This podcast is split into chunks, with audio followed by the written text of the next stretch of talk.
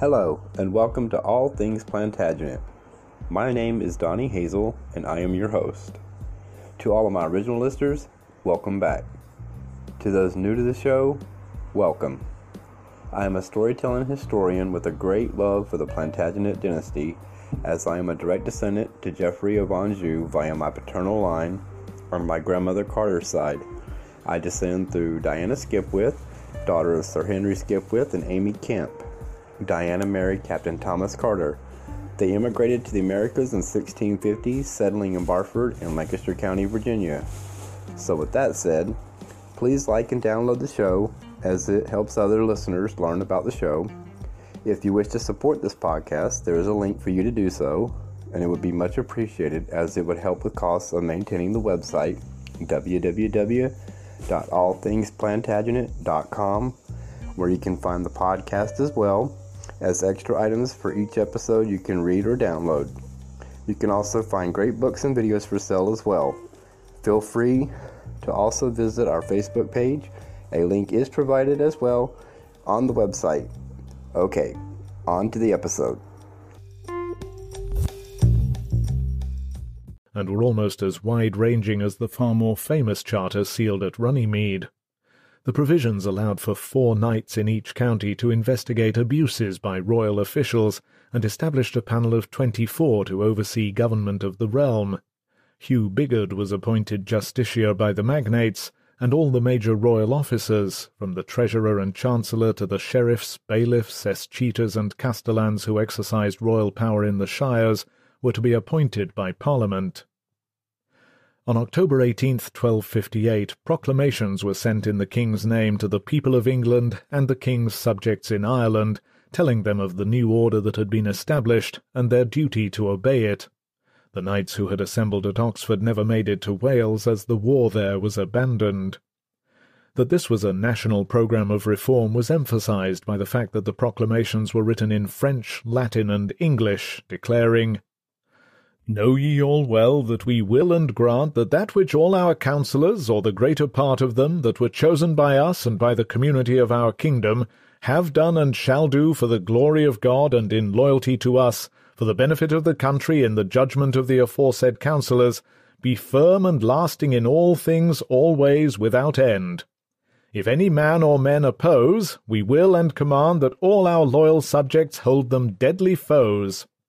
A further proclamation confirming the procedure by which the four knights of each shire appointed under the provisions of Oxford should go about the business of investigating corruption by royal officials followed two days later. Both these proclamations were in Henry's name, but the reality was that government had been removed from his hands.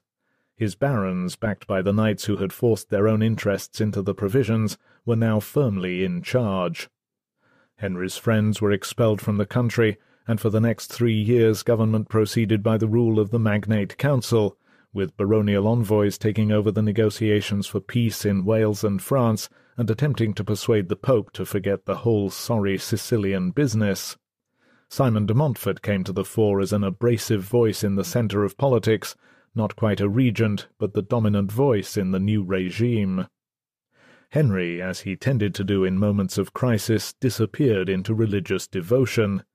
After Oxford he toured his favourite shrines at St Albans, Bury St Edmunds, and Waltham Abbey, mourning his beloved three-year-old daughter Catherine, who, having been born severely disabled, had died the previous year. In the king's absence, baronial reform continued apace. The provisions of Westminster, issued in October 1259, laid down a far-reaching programme of reform in law and government, and set the schedule for an eyre to systematically investigate abuses by royal officials. By the end of 1259, Henry had been reduced to a dithering irrelevance. On December 4, 1259, a fifty-two-year-old Henry III knelt amid the gnarled trunks and wind-stripped branches of the apple-trees in the orchard of Louis IX's luxurious Parisian palace. Before him stood the French king, seven years younger, the saintliest monarch in Europe. The two deeply devout men were about to transact one of the most sacred acts of kingship. It had taken Henry a long time to reach Paris, and it might have taken him longer yet, as he tried to stop at every church on the road to Paris in order to hear the Mass. Even Louis had tired of the English king's compulsive behaviour, and had expedited his approach by having as many of the churches shut as possible. Seldom jovial, Henry III was now very solemn indeed. His Council of Barons had made a peace with France despite the obstructions of Simon de Montfort, who held a personal stake in continued hostilities, and Lord Edward, who at twenty years old opposed any diminution of the Crown's authority. The peace came with one mighty and onerous term.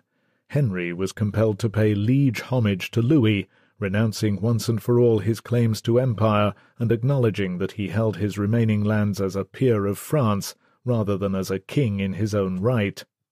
English kings had paid forms of homage before, of course, Henry II had done so in the first stages of his conquest in 1156 in order to secure Louis VII's support against his rebellious brother Geoffrey, and John had paid homage for Normandy before becoming king to strengthen his plot against Richard. But neither of those ceremonies had approached the one-sidedness of Henry III's submission. As the ceremony progressed, the Archbishop of Rouen read aloud the terms of the Treaty of Paris. His voice echoed around the orchard. Henry renounced all that remained of his claims to rule the lands that had been held by Henry II and Richard I, Normandy, Maine, Anjou, and Poitou.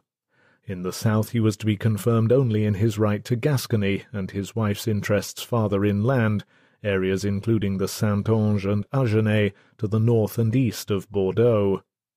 In a hollow show of gratitude for his reduced status, Henry promised to pay Louis fifteen thousand marks and to supply the French king with funds to support five hundred crusading knights for two years. Thus was the King of England accepted into the role of the French aristocracy, no longer a prince below God, but a duke below his lord, the French king.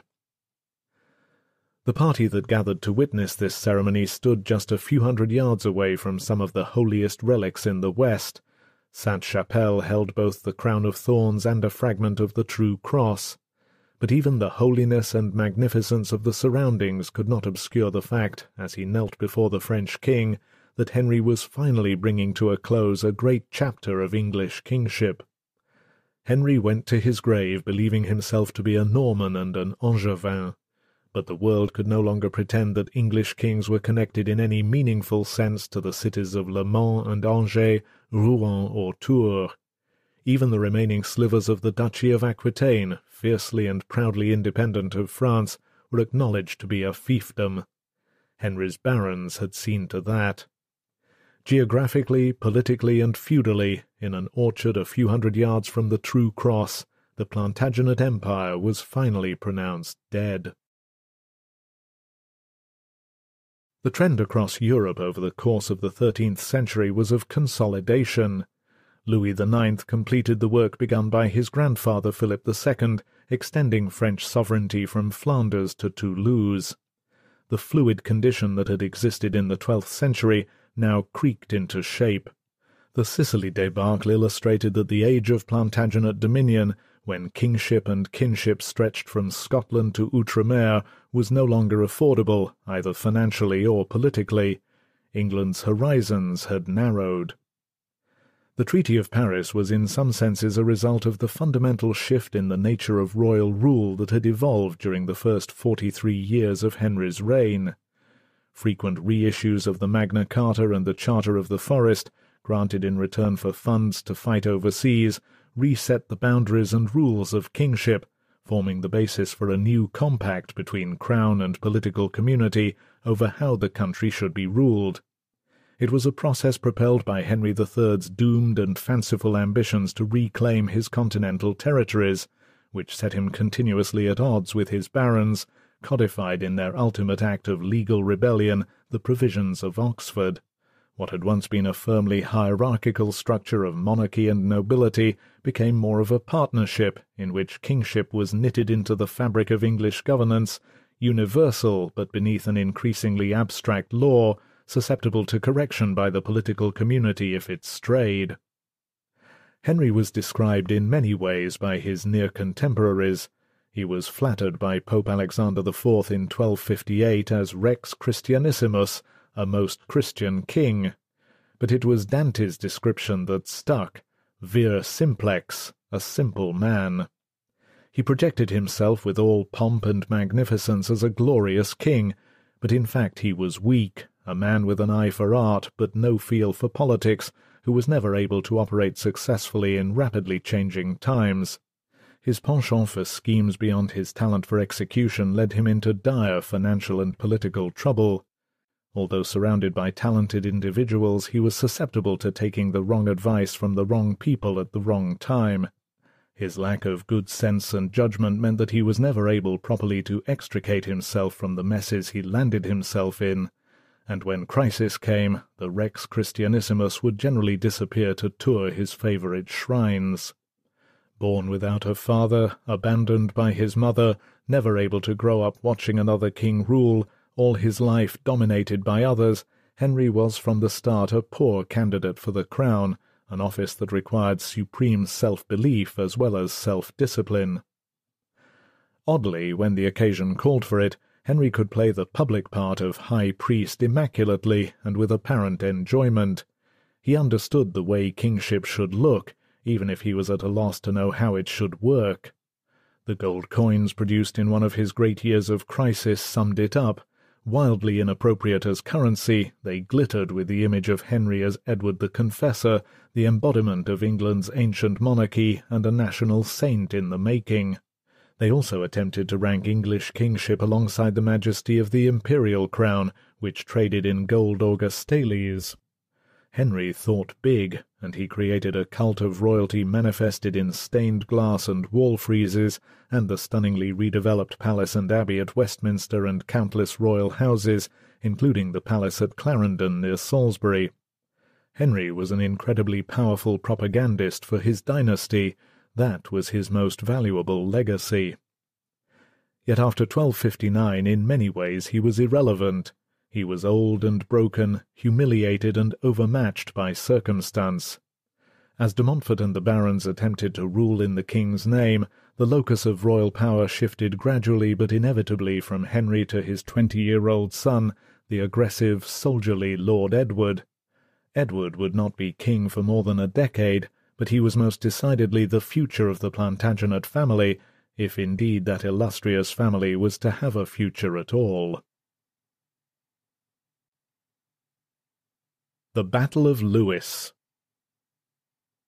Shortly after dawn on May 14, 1264, a small army stood in quiet array high on the downs outside the town of Lewes in Sussex.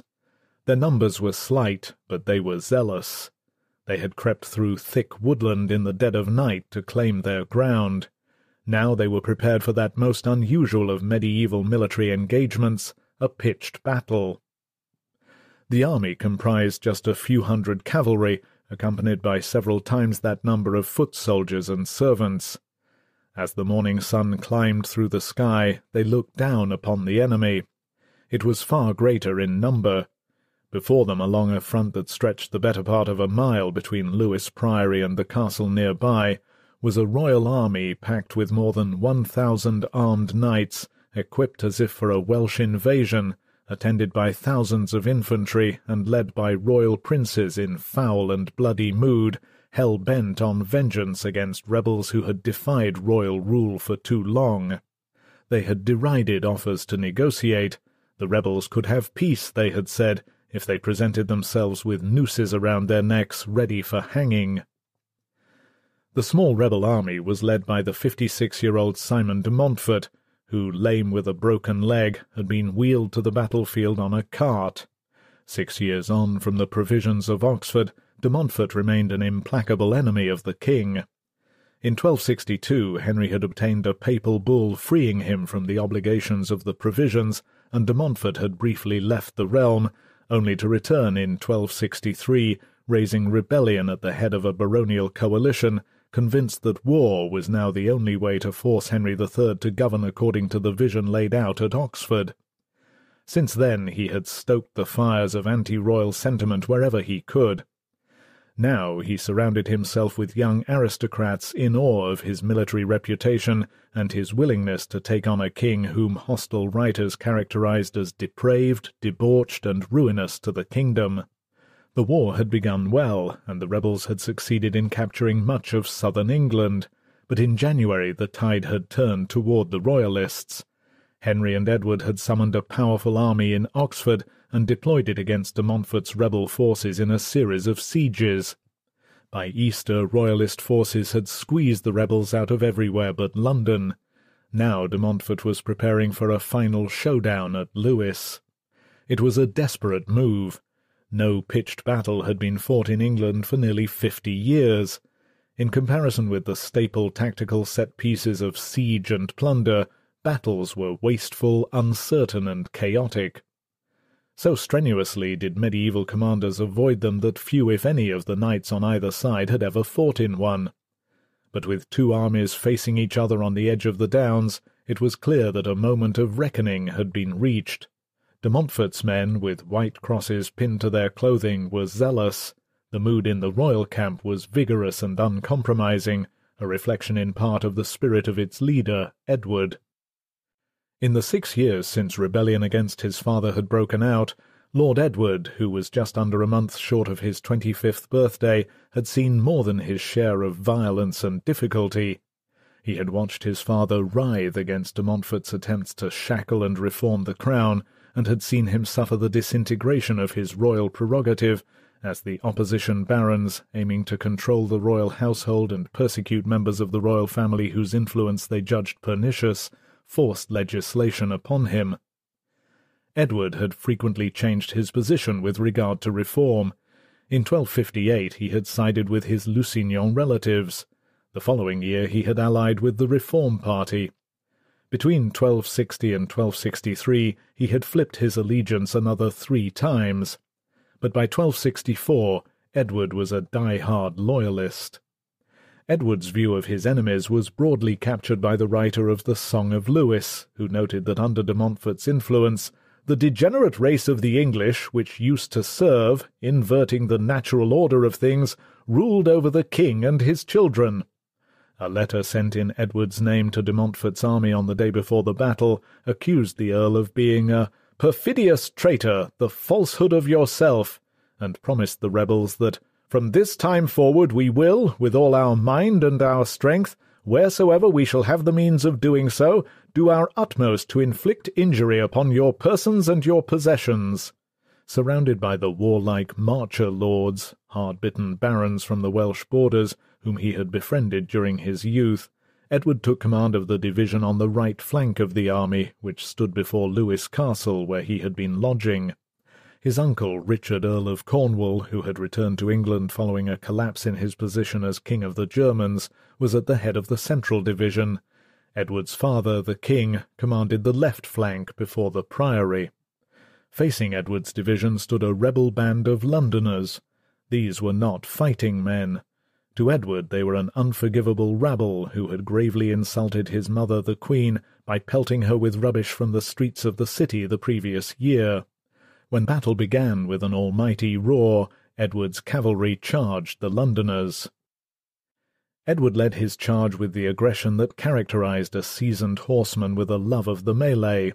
He had spent several years abroad during his youth competing in the fashionable tournaments held by the European aristocracy. Now the melee was real. Such was the strength of his attack that his men easily scattered the opposing division's cavalry driving them back across the valley to the banks of the river Ouse. They caused havoc among the rebel lines, and proceeded to chase the routed Londoners for several miles across the Sussex countryside, killing and maiming all they could reach. By the time Edward's men regrouped and returned to the battlefield, it was past midday. Judging by their own success, they expected to see the rest of the rebels slaughtered or imprisoned. Instead, they gazed upon a scene of utter devastation for the royal cause.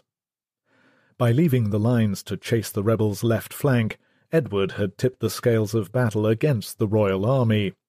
Henry's central division had been driven back by the charges of the rebels behind the walls of the priory. Richard Earl of Cornwall had pushed the division on the royalist left hard against the enemy, but on reaching high ground he had found himself surrounded and had been forced to take cover from his enemies in a windmill. Edward returned to the battlefield to hear raucous rebel songs and taunts being hurled toward his uncle in this makeshift castle, and to learn that his father was also surrounded and effectively defeated. The king's forces had suffered a humiliating defeat. The only pragmatic solution was a negotiated surrender. Indeed, de Montfort threatened to behead the captured aristocrats, including Richard Earl of Cornwall, if such an agreement was not forthcoming.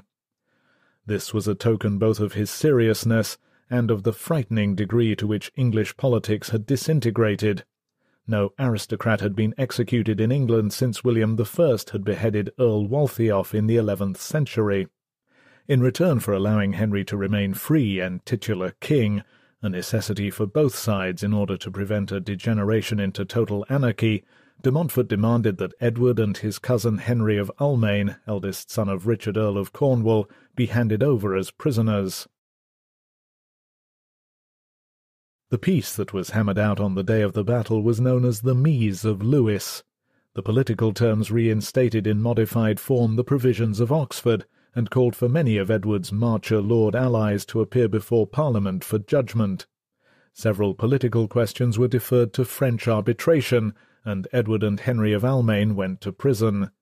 Henry remained king, but was no longer free to pick the staff of his own household. He was now, more than at any time in his reign, a puppet king.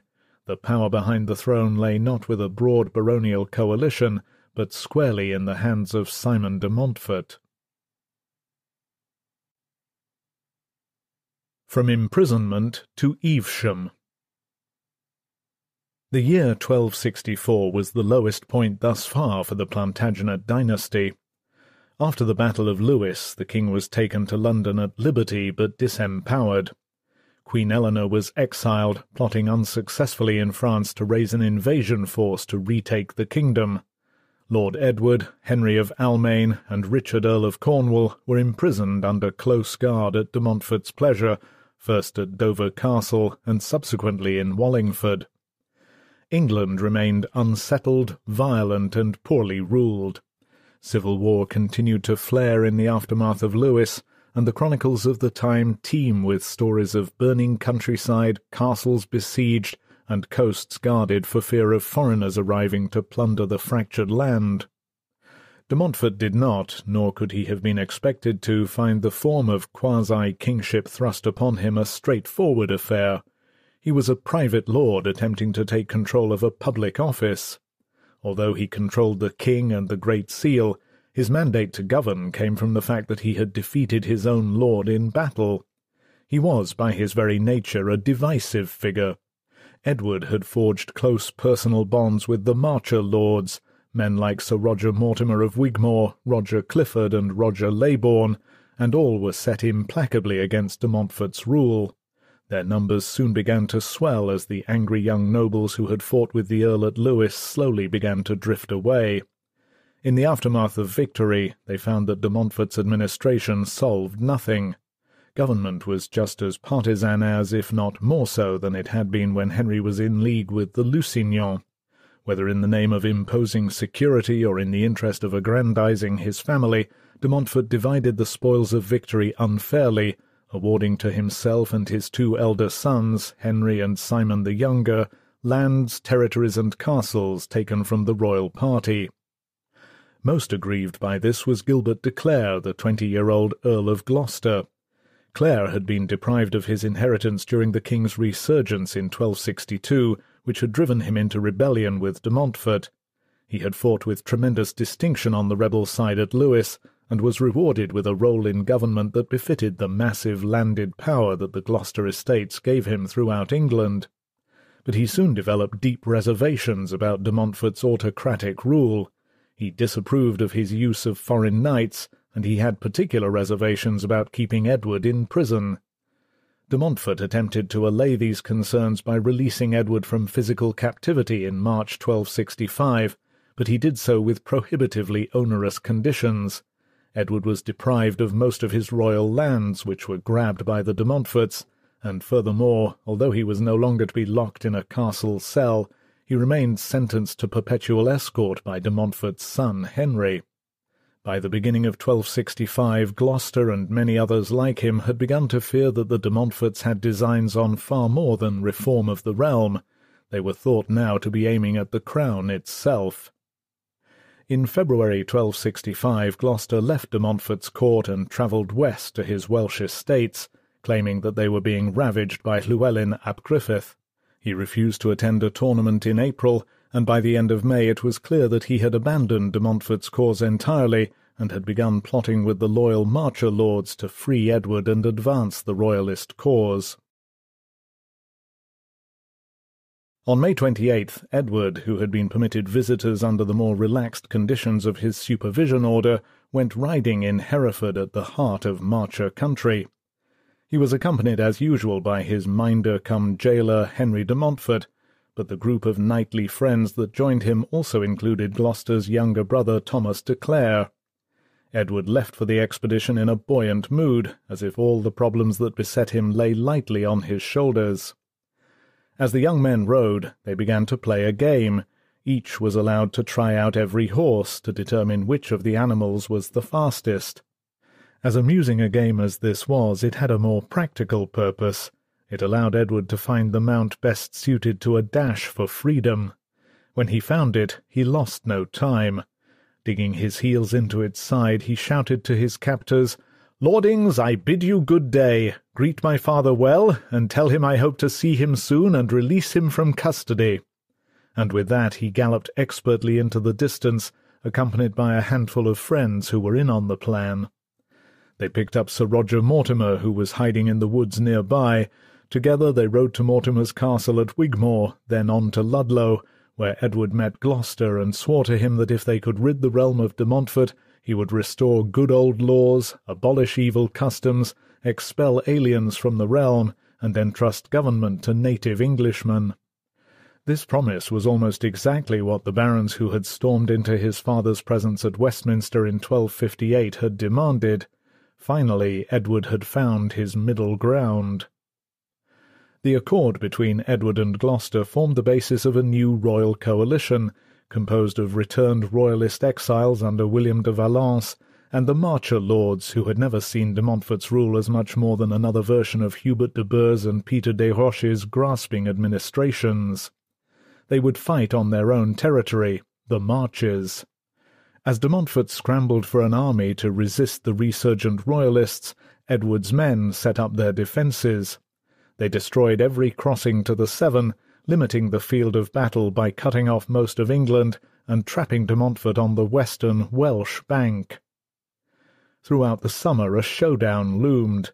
De Montfort, who still held the king, was chased around Wales by Edward's army. He played for time, requesting foot soldiers from Llewellyn ap Griffith, while his son Simon raised a reinforcing cavalry from the east. But the de Montforts were on the defensive, pursued by a coalition renewed in its vigour by the presence of the bellicose prince. On August 1st the Royalists attacked young Simon at Kenilworth. The army was billeted in the great Midlands fortress, while Simon himself lodged in the nearby priory. Believing that Edward's men were at a safe distance in Worcester, Simon's men were unprepared for attack. They did not realize that Edward and Gloucester had spies among them, including a female transvestite called Margoth. At dawn, while Simon and his men were sleeping, or in Simon's case awake but not yet dressed, hooves sounded outside the priory. The young man saved his skin by rowing naked from the scene of the assault and taking refuge in the castle, but many of his knights showed no such improvisational common sense. They, along with their banners, were captured by the Royalists. When the elder de Montfort heard that his son's reinforcements had been attacked, he was shaken. A crisis was now imminent. There was a scramble to unite the two branches of the army and to escape the territory in which they were penned. De Montfort finally found a place to ford the Severn and pushed east toward Worcester. Edward's army was no more than a few miles away. On the night of August 3rd, de Montfort moved once more, this time south to Evesham. The next day de Montfort's men paused for breakfast at Evesham Abbey, positioned in a loop of the River Avon. Above them the skies were dark and pregnant with rain. A thunderstorm was brewing. A lookout was stationed on the tower, watching through the gloom for the approach either of Edward or of the younger Simon's army. Three hours after dawn, the cry went up from the ground. Simon the Younger's banners had been spotted in the distance. The day was saved. Or was it? From high in the tower the lookout shouted fatal news. This was not Simon approaching, but Edward's army, marching under the banners stolen at Kenilworth. De Montfort raced to the lookout tower to watch Edward's men approach, red crosses pinned to their armour in imitation of the white crosses worn by the rebel army at Lewes. Impressed by their discipline and the well-drilled advance, the Earl declared in typically grand style, By the arm of St. James, they are advancing well. They have not learned that from themselves, but were taught it by me. This was not simply the arrogance of a commander. De Montfort knew that he was outmanoeuvred. Escape was impossible. On the south bank of the Avon, Mortimer led a detachment that blocked escape via the bridge. Trapped in the river's loop, de Montfort's men watched as Edward's army moved into their positions, commanding the high ground of Green Hill to the north of the abbey. De Montfort's men faced the Royalists defiantly. They were outnumbered by three to one. Their only chance was to rely on the fact that they had the captive King Henry at the centre of their forces, and hope that this inspired some caution among Edward's men. Everything now came down to this. De Montfort and his men awaited the onslaught. They did not have to wait long. As the thunderclouds broke above them, and a violent storm drenched the battlefield, Edward's men attacked. Both sides fought conspicuously bravely in cold, soaking conditions. De Montfort threw himself into the fight with as much aggression as he had shown at any time during his long career, but the numbers, combined with the superior generalship of Edward and Gloucester, overwhelmed him. He watched as his young knights were dragged from their horses and stabbed to death. His son Henry was slaughtered, and his son Guy captured. The king, whose armour identified him as a Montfortian, was wounded in the fighting. He escaped death only by bellowing his name to the knight who would have killed him. There would be no reprieve for de Montfort himself. A twelve-man hit squad, independent of Edward's main army, stalked the battlefield, their sole aim to find the Earl and cut him down. In the end it was Roger Mortimer who found him and thrust his lance deep into the Earl's neck, killing him where he stood. The body was then mutilated in sickening fashion. News reached the mayor and sheriffs of London that the head of the Earl of Leicester was severed from his body, and his testicles cut off and hung on either side of his nose, and in such guise the head was sent as a trophy to the wife of Sir Roger Mortimer at Wigmore Castle. His hands and feet were also cut off, and sent to divers places to enemies of his, as a great mark of dishonour to the deceased. The trunk of his body, and that only, was given for burial in the church of Evesham Abbey. Within weeks a rather improbable cult of sainthood had grown up around de Montfort's grave, and miracles stemming from both the Earl's burial site and the battleground where he was slain were reported. At the end of the day the battlefield lay strewn with high-born cadavers, proud men lying dead in the summer rain. De Montfort, his son Henry, and key rebel allies such as Henry Despenser, Ralph Basset, and Peter de Montfort were all killed. Many more were captured and wounded. The king had been returned joyfully to his son Edward, and he was sent to recuperate in Gloucester and Marlborough castles, where he busied himself in typical fashion, restoring altar plates. Power in England shifted toward yet another quasi-king. This time, however, it was a prince of the blood royal. Lord Edward, who had for so long swung between the competing factions in England's mid-century crisis, now moved closer than ever before to the political centre. He was not king yet, nor was he even the dominant voice in English government, but the heir to the throne had proved himself, during the fourteen months that divided Lewes and Evesham, to be a pragmatic politician and a fierce soldier. The Leopard The young prince who moved into the spotlight in the 1260s was considered an enigma by many of his contemporaries. He had grown up in England and had been intimately involved in the political turmoil of his father's reign. While some men thought he had performed with valour, others considered him an odious, treacherous turncoat. Matthew Paris wrote that Edward was a man of lofty stature, of great courage and daring, and strong beyond measure. But there were also notorious stories of a foolish youth whose supporters invaded priories at Wallingford and Southwark without permission, mutilated strangers they passed by the road, and stole food from the ordinary people of England. A prince who was glamorous and fond of the tournament, but by instincts frivolous and cruel. Edward was physically very striking. Although he had been a sickly child, as an adult he stood a head above his fellow men at six feet two inches. It is clear why he was later nicknamed Longshanks by the Scots. He was broad-chested and powerful, his physique a testament to many long hours spent on the tournament field, where he had competed since he was seventeen. Edward had been married at fifteen to Eleanor of Castile, two years his junior, and proved to be both a virile father and a doting husband. In temperament he was a ferocious soldier, rather like his famous great-uncle Richard the Lionheart, whose image was painted all over the palaces and hunting lodges of his childhood. He had blonde hair, a droopy eyelid inherited from his father, and the Plantagenet temper in perhaps its most potent form. It was said that in a fit of rage he once actually frightened a man to death. He had shown during his escape from the de Montforts and on the path to Evesham that he was an inspiring leader of men, as well as a skilful and vengeful conqueror, who would not hesitate to impose brutal violence on the vanquished. His reputation then was mighty, but not wholly enviable. Edward's slippery course through the political crises preceding the Barons' War had earned him a reputation as a shifty politician. Yet the fact that he had flipped his allegiance numerous times in the struggles between his father's party and the Reformers was less a reflection of duplicity than a statement of the profound confusion he had felt as a result of his closeness to both his mother's Savoyard relations and his father's Lusignan favourites. Nevertheless, it would not be easily forgotten. During the course of the war, Edward had frequently broken his word in order to wrest political or military advantage. At the siege of Gloucester in 1264, a landmark engagement on the way to Evesham, he had relied on the chivalry of a surrounding rebel army to escape imprisonment, then promptly broken a sworn truce to hold the town's citizens to ransom. The young Edward was therefore known to both his supporters and his detractors not as a lion-heart, but as a leopard, fierce but changeable.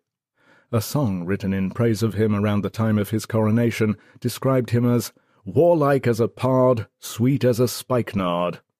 And the author of the Pro de Montfort Song of Lewes elaborated on the theme. He is a lion by his pride and ferocity, by his inconstancy and changeableness he is a pard, not holding steadily his word or promise, and excusing himself with fair words. The first demand placed on Edward following the victory at Evesham was to aid in the process of healing his father's divided realm. Evesham might have killed and scattered the de Montforts, but the realm was still in a state of civil war, and the role of men like Edward, his brother Edmund, and loyalists such as their cousin Henry of Almaine, who had been sent abroad by his baronial jailers and therefore missed the Battle of Evesham, would be vital in re-establishing royal governance. Their task was not easy. Pockets of rebellion remained all over the country, in September 1265, Henry III made a highly divisive statement at a Winchester Parliament, declaring that all Montfortian rebels were to be permanently disinherited and their land distributed to men who had proved their loyalty to the crown. A student of his own family's history would have pointed Henry III toward his grandfather Henry II's contrasting efforts to cauterize the wounds of a divided kingdom in the 1150s or the efforts at reconciliation after the Great Revolt of 1173 to 1174. Then the king had settled his troubled realms by offering justice, peace, and reconciliation to the barons who had defied him. Henry III now did the opposite. He refused to accommodate those who had rebelled. This ruined nearly three hundred families in a stroke. Rather than settle the realm, it merely encouraged disaffection among the losers and revenge among the royalists, which in turn prolonged the war against Henry's rule. Edward's part in the aftermath of Evesham was characteristically ambiguous. He had wept after the battle at the loss of so many lives, and in the days that followed he acted with clemency when leading Montfortians approached him begging not to be disinherited for their part in the rebellion. Yet despite his better instincts, when Henry III announced the terms of revenge, Edward and his supporters opened their arms for reward, and the prince was by his father's side for much of the questionable retribution that took place during the autumn of 1265. In London he accepted a share of the spoils when Henry ruthlessly dispossessed disloyal citizens. A number of Edward's supporters received rebels' confiscated houses, and Edward took custody of a valuable prisoner in the shape of the mayor. As land and property changed hands across England, many of the dispossessed rebels found themselves in the woods, living outdoors in guerrilla bands that would have resembled those from the popular ballads of Robin Hood. The main centre of Montfortian resistance was at Kenilworth Castle, but by Christmas 1265 pockets of revolt were breaking out all over England. Edward was kept on the move, helping snuff out the flames of resistance. The distressed rebels had come to be known as the Disinherited, and as Edward took charge of numerous operations against them, he came to realize that conciliation was a more powerful tool than sheer bloody-minded aggression. In December he found one group of rebels camped out in the marshlands of Axholme in Lincolnshire, and convinced them to surrender without bloodshed. Afterward he joined Roger Leybourne in subduing the Cinque Ports, the collective name for five towns on England's southeastern coastline, Hastings, Sandwich, New Romney, Hythe, and Dover. Edward tempered his allies' capable but violent siegecraft with promises of pardons and liberty in exchange for submission. Unfortunately, Edward was swimming against a powerful tide, dragged by Henry III's misguided desire for revenge. By Easter 1266 there were rebellions across a central belt of England, from East Anglia to the Midlands, and military action once again became the only feasible solution. Toward the end of May at Alton Wood in Hampshire, Edward crowned a victory over a rebel band by fighting their leader Adam Gurdon, an experienced knight, in single hand-to-hand combat. Although the political significance of this duel was limited, it became one of the more memorable events of the Civil War. The two men did battle in a forest clearing, watched by Edward's supporters, who were cut off from him behind a ditch. The tale of this glamorous fight was embellished during later years, and it was said that Edward had been so impressed with Gurdon's martial skill that he had given him favour and fortune once the fight was over. The truth is that Edward beat Gurdon into submission, hanged his rebellious friends, then gave the defeated knight to his mother, the Queen, from whom Gurdon had to buy back his freedom and possessions at an onerous price. Slowly, though, the Royalists grew more secure, and by the middle of the summer they could make their advance on the great castle at Kenilworth, a vast fortress that had been fortified by King John and subsequently by Simon de Montfort, with the intention of making it impervious to siegecraft.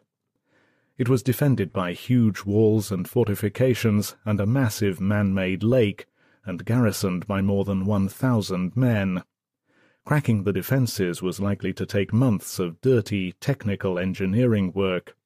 Trebuchets and huge wooden siege towers with gantries from which archers could fire were brought in, and the site, overseen by Edward's younger brother Edmund, teemed with miners and engineers. Special barges from Chester were used to try to storm the castle across its water defences, and the food supplies of counties across the Midlands were severely drained, as the besiegers maintained a full feudal muster outside the fortress walls. Yet it was an effort in which Edward the soldier had little part to play. He remained on duty, stamping out isolated rebellions in East Anglia and enjoying the summer with his wife, who gave birth to their first boy on July 14th. The couple rather provocatively named the child John. After months of expensive, draining effort, it became clear that Kenilworth could only be starved into submission, a painful process that could take more than a year. With the disinherited still causing problems all over England, conciliatory tactics were once more foisted upon the Royalists. The wisest political head among them was that of the papal legate Ottobuono, who alongside Henry of Almaine led a committee to produce a peace that would bring the rebels out from the stinking fortress and reconcile them with the royalists who had been awarded their lands and possessions. Together they produced the Dictum of Kenilworth. Set out in forty-one clauses, the dictum was formally addressed from England's leading loyalist bishops and barons to the king, the realm, and the Holy Church.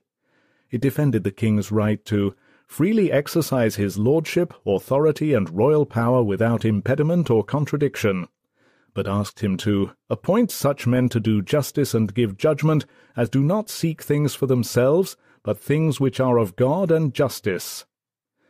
After the obligatory request that the king obey the Magna Carta and the Charter of the Forest, the dictum went on to set out the means by which the rebels who had followed de Montfort could be rehabilitated and restored to their lands. That the course to be followed is not disinheritance, but redemption. It allowed the disinherited to buy back their confiscated lands, or what portions of them they could afford, albeit at the severe rate of between five and seven times the land's value, payable to the royalists who had been granted the land since confiscation. These were hardly generous terms, but they at least provided a mechanism for restoring peace. The dictum was given and made public in front of the castle walls on October 31, 1266. The garrison in the castle, dirty, freezing, and starving, surrendered in the middle of December. It was an important step toward peace, which had been achieved by consensus and negotiation rather than the bloody grind of military force. There was a brief moment of crisis in the spring when the Earl of Gloucester invaded London to protest the fact that the disinherited were being forced to pay their entire fines before they were allowed to enter into their confiscated properties but danger was averted thanks to the interventions of Ottobuono, who persuaded England's better-off barons to pay into a distress fund to assist the disinherited, and of Richard Earl of Cornwall, who negotiated an amendment to the dictum of Kenilworth, allowing rebels to return to their lands at once rather than at the end of their terms of repayment. As Gloucester was persuaded to withdraw from the capital, and Henry made his way in, it was clear that the process of bringing peace to the kingdom had truly begun. With Henry and Edward now in a firmly conciliatory mood, the dictum of Kenilworth was followed in September 1267 by the Treaty of Montgomery, which brought peace with Wales by conceding vast feudal power to Llywelyn ap Gruffudd. The Welsh prince had been allied with de Montfort and had made great headway in establishing his power over Gwynedd during the turbulent years of the Barons' Wars. Rather than being forced into a humiliating peace, Llywelyn was now granted extensive control and territory in northwestern Wales in return for a tribute of 25,000 marks. The price to Edward of this was immense, for it effectively gutted his personal power beyond the marches. This was a situation that he would take much trouble to reverse later in his reign, but for the sake of peace in 1267 he gritted his teeth and consented. Two months later, the final plank of rehabilitation and reform was put in place when the Statute of Marlborough was issued, again with Edward's approval, if not his detailed involvement. The statute was a vast and influential set of legal provisions touching on areas of government that had been under discussion since 1258. Marlborough recognized in its preamble that the realm of England, oppressed of late by many tribulations and unprofitable dissensions, needs amendment of its laws and legal rules so that the peace and tranquillity of its people may be preserved. The statute that followed touched in its twenty-nine detailed chapters on a wide range of legal matters, from the jurisdiction of courts and the supremacy of royal justice in matters of land disputes to wardships, charter repeal, and communal fines. The language was highly technical concerning procedure, precedent, and jurisdiction. It was not a statute of fundamental principle like the Magna Carta, but it began a long process of statutory reform that would carry on until the end of the century. For Edward, twenty-eight years old and approaching the prime of life, the world was still a place for making war rather than law. Paradoxically, now that the realm was beginning a long process of healing, it had less to offer him. Peace had been made both with the rebel barons and with the Welsh, and Henry III had settled back into making expensive plans for a new tomb for Edward the Confessor at Westminster Abbey, to which the saint's body would be transferred on October 13, 1269. This left few opportunities for the prince and his friends to further their military reputations.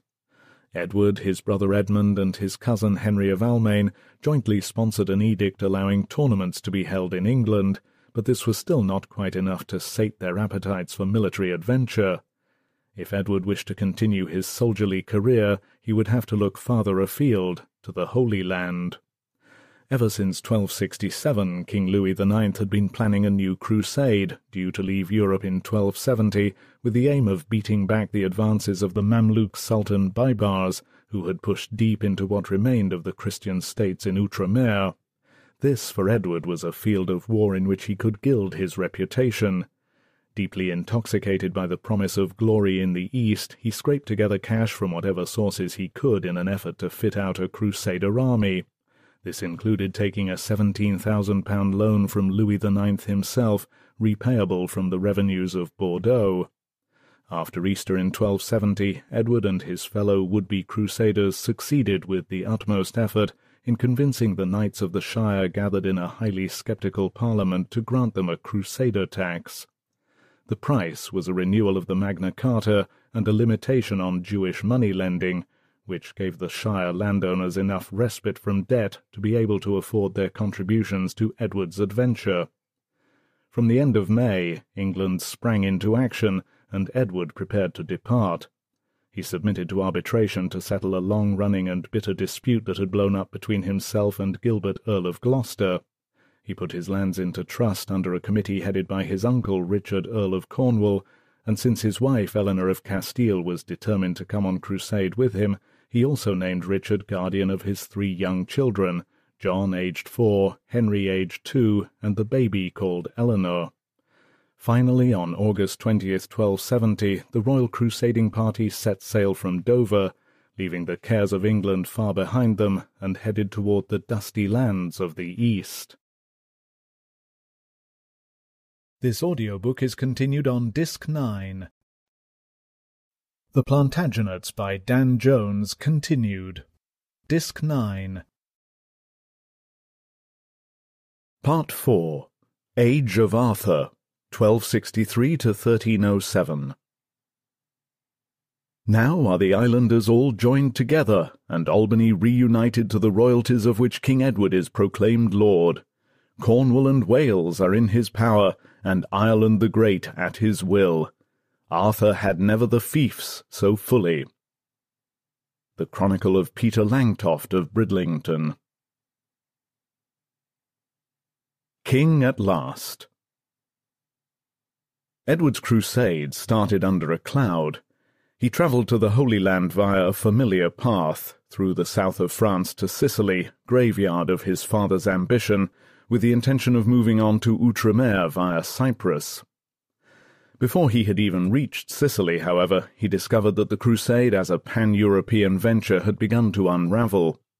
Louis IX's army was travelling several weeks ahead of Edward's, and when Louis passed through Sicily he met up with his younger brother Charles of Anjou, who had succeeded where Henry III had failed and claimed the Sicilian throne. While Edward was still marching through France, Charles managed to convince his brother Louis to divert his mission from Outremer to Tunis, where various enemies of Sicily were hiding from justice.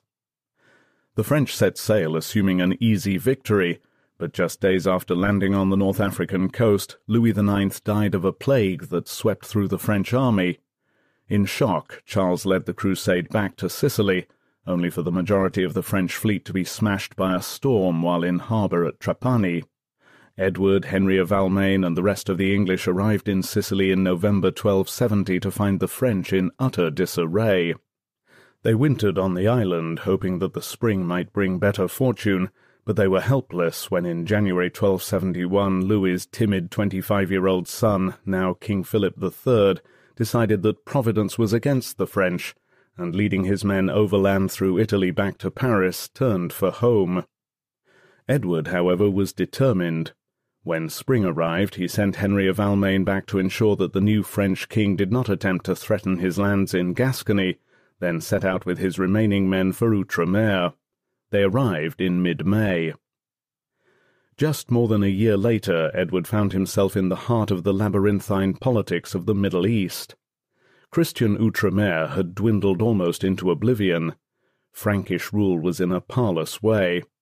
Despite Richard Earl of Cornwall's efforts to reinstate control over Jerusalem during the 1240s, and Louis IX's massive expenditure fortifying the city of Caesarea at the same time, most of the great cities of Christian Palestine had since fallen to Mamluk invaders. Caesarea and Jerusalem were in infidel hands, so too were Antioch and the supposedly impregnable crusader fortress the Crac des Chevaliers, whose soaring walls had resisted the hammering of trebuchets, but which had fallen to trickery. What remained of the kingdom was ruled from Acre, a demoralized city surrounded by hostile country, and dreading any day the arrival of a Mamluk army thousands strong beneath its walls. It was clear from the outset that Edward's crusade was never destined to be much more than a sortie into a hopeless battlefield. The Christians were done for, and the days of great triumphs before the walls of the most spectacular cities of the Middle East were over. The main enemy to the Muslim forces of Palestine was now no longer the Frankish knights of the west, but the terrifying Mongol horsemen who attacked them from the north and east. Edward and his companions found not a vast war to be joined, but a diplomatic jigsaw to be puzzled over. Yet Edward stayed for more than a year, organizing sorties into Muslim territory, exchanging letters with the Mongol leader Abaqa Khan in Maragheh, a city some seven hundred miles from Acre, and welcoming the occasional arrival of fresh troops from the west, including a party led by his brother Edmund. He was determined to make the best of his crusade. On the evening of June 17, 1272, his thirty-third birthday, Edward lay in bed with his wife in his private chambers in Acre. As he drifted into sleep, he had much to contemplate. His small band of men had suffered horribly from heat and dysentery. The Mamluk leader Baibars had vastly superior forces and supplies. Hugh III, the titular king of Jerusalem, was more inclined to peace than war, and the previous month had signed a ten-year peace with Baibars, which restricted Edward's hopes of glory still further.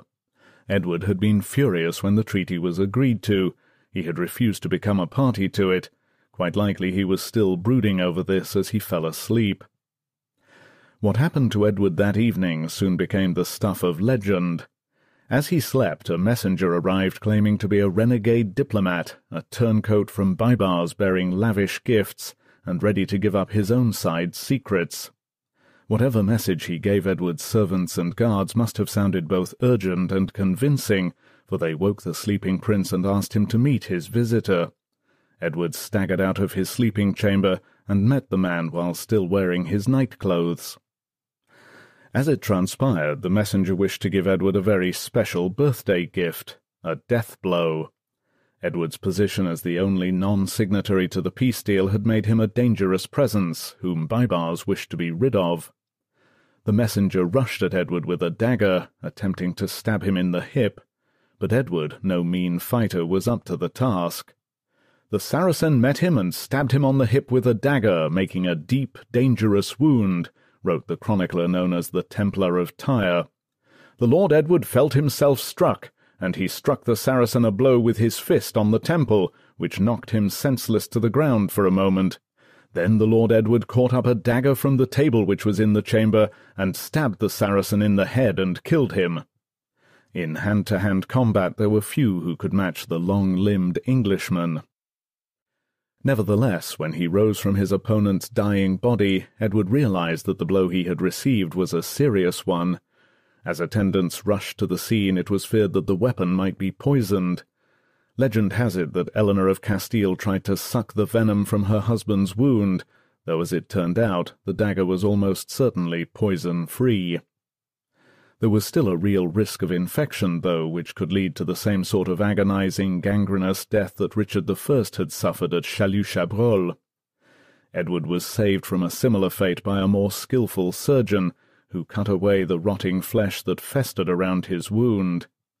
He took time to recuperate before he and Eleanor of Castile, together with their young daughter Joan, who had been born in Acre, departed Outremer for Europe in late September. They stopped in Sicily on their way home, before travelling to the Italian mainland for Christmas. It was there that they were met by English messengers bearing sad news. Henry III had died in November, aged 65, following a short illness. After a magnificent funeral, he had been buried in the tomb vacated by Edward the Confessor's recent translation. After one of the most remarkable apprenticeships in his family's eventful history, Edward I was now king. He took his time returning to England. Trusting the government of his kingdom to ministers such as Robert Burnell, Edward stayed abroad to enjoy the fruits of his glamorous crusader reputation. He joined in French tournaments, paid homage to Philip III for his French lands, and settled the rumblings of rebellion in Gascony. Then, during the dog days of summer, he sailed for England, his coronation day set for Sunday, August 19th, 1274. Edward alighted at Dover on August 4th, setting foot on home soil for the first time in nearly four years. He returned to a country that had waited patiently for him and that now acclaimed him in style. There had been plenty of time to prepare for his arrival. Edward was the first king to be crowned in more than half a century. There was a whole new royal family to welcome. At the coronation, Queen Eleanor was in the early stages of her tenth pregnancy with a daughter, Margaret, who would be born in 1275. After the long and troubled reign of Henry III, here was a brand new generation of royal power and people to welcome. The citizens of London, despite or perhaps because of their acrimonious history with Edward, used the occasion to produce a festival of show and wealth. When Edward thrives, behold, wrote one enthusiastic Londoner, he shines like a new Richard. Unfortunately, no detailed accounts of the ceremony survive, but it is known that the city was draped in gold cloth and that there was pageantry and mass celebration in the streets as the king and his entourage rode into the city.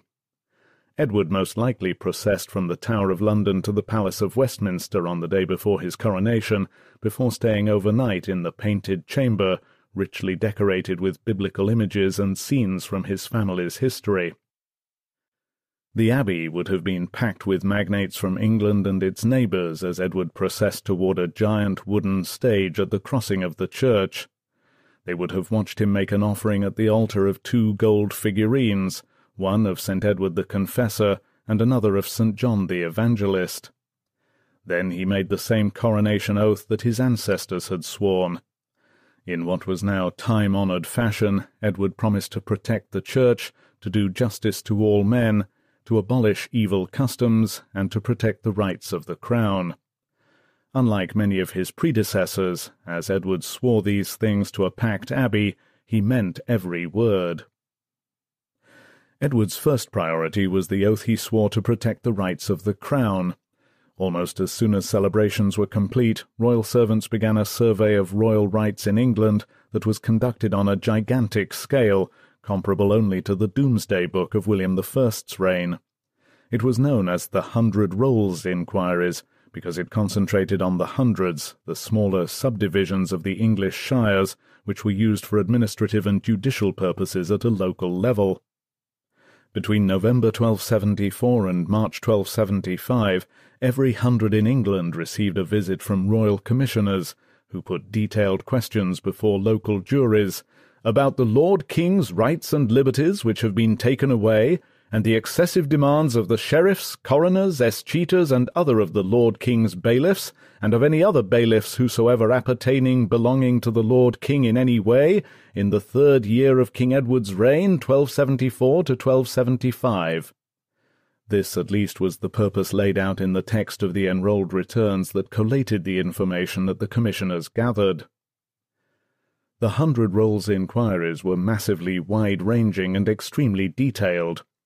They were the first great project undertaken by Edward's new Chancellor Robert Burnell, now the Bishop of Bath and Wells, and a trusted, highly capable diplomat. Burnell had governed England during Edward's absence on crusade, and he was to oversee much of the governance and administrative reform of England until his death in 1292. The commissioners he appointed collected vast amounts of material, ranging from examples of appalling abuses of power beatings, torture, and illegal imprisonment by royal officials cropped up in some places, to comical, harebrained schemes, The Sheriff of Essex was accused of having plotted to release flying cockerels carrying incendiary bombs over London during the Troubles in 1267. They produced far more information about wrongdoing and royal rights than could manageably be dealt with, and even when a general eyre was sent out to punish the crimes uncovered, it was clear that the king could not successfully prosecute every deviant royal official in the land. Still, the keen investigations into wrongdoings conveyed the message to everyone in England that the new king was deeply committed to shaking out the corruption among royal officials that had blighted Henry III's reign, and that had so animated the knightly class in particular. The point of the Hundred Rolls inquiries was more their symbolic value than their practical use. They showed that Edward had learned lessons from the baronial reform programs of the 1250s and had taken to heart the spirit of the provisions of Oxford. By adopting and expanding the program under the royal banner, Edward made an immediate statement about his reign.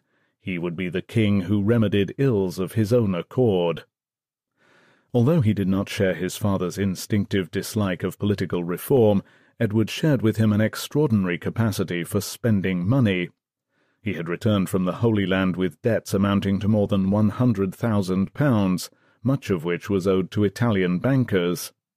Simply to manage a debt of this magnitude would require political consensus and financial innovation and given the ambitious plans that Edward would shortly unveil for an even more expensive and ambitious foreign policy than his father's, he would need the community of the realm behind him. Legally, financially, and politically, England and Britain were to be transformed. The first area of transformation would be Wales. A New Arthur one of the greatest popular crazes in 13th century Europe was for the legends of King Arthur. Reflected in the art, literature, and tourist industry of the day, Arthurian lore had the power to excite, inspire, and entertain men and women everywhere from Sicily to Scotland. Few men were more excited by the stories and supposed relics of Arthur than the new king, Edward I. The legend of Arthur, for we now know that Arthur belongs chiefly to the realm of imagination and not to history, had been a part of European literary tradition since the early ninth century, when stories were exchanged of